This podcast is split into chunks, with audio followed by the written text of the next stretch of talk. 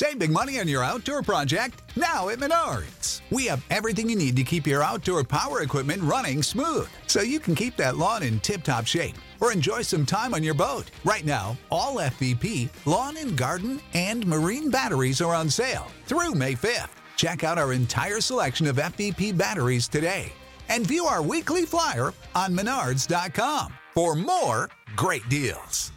Save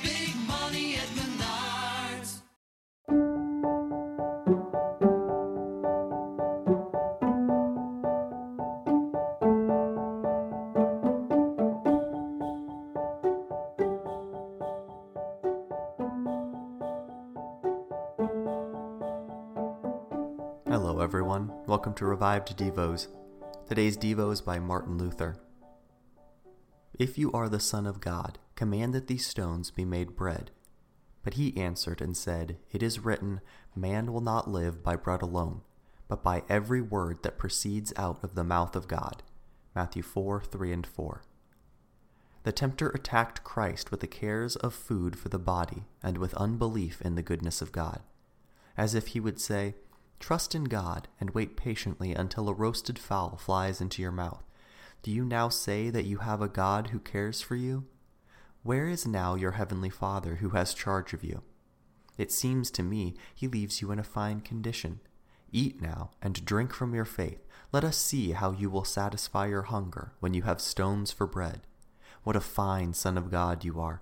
How fatherly he is disposed toward you, in that he fails to send you a slice of bread and permits you to be so poor and needy. Do you now continue to believe that you are his son and that he is your father?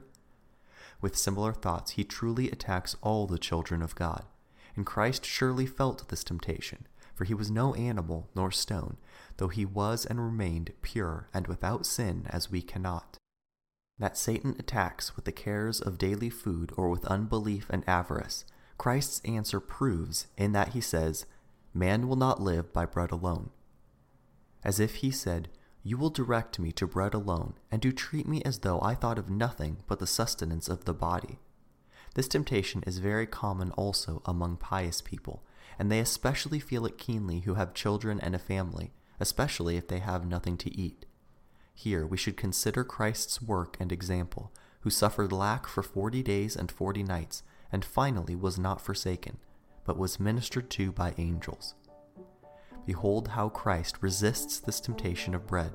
He sees nothing but stones and what is uneatable, and he clings to the word of God. He strengthens himself by it, and strikes the devil to the ground with it. All Christians should lay hold of this saying when they see that there is lack and want and courage fails. What if the whole world were full of bread? Man does not live by bread alone. More than that is needed for life, namely, the Word of God.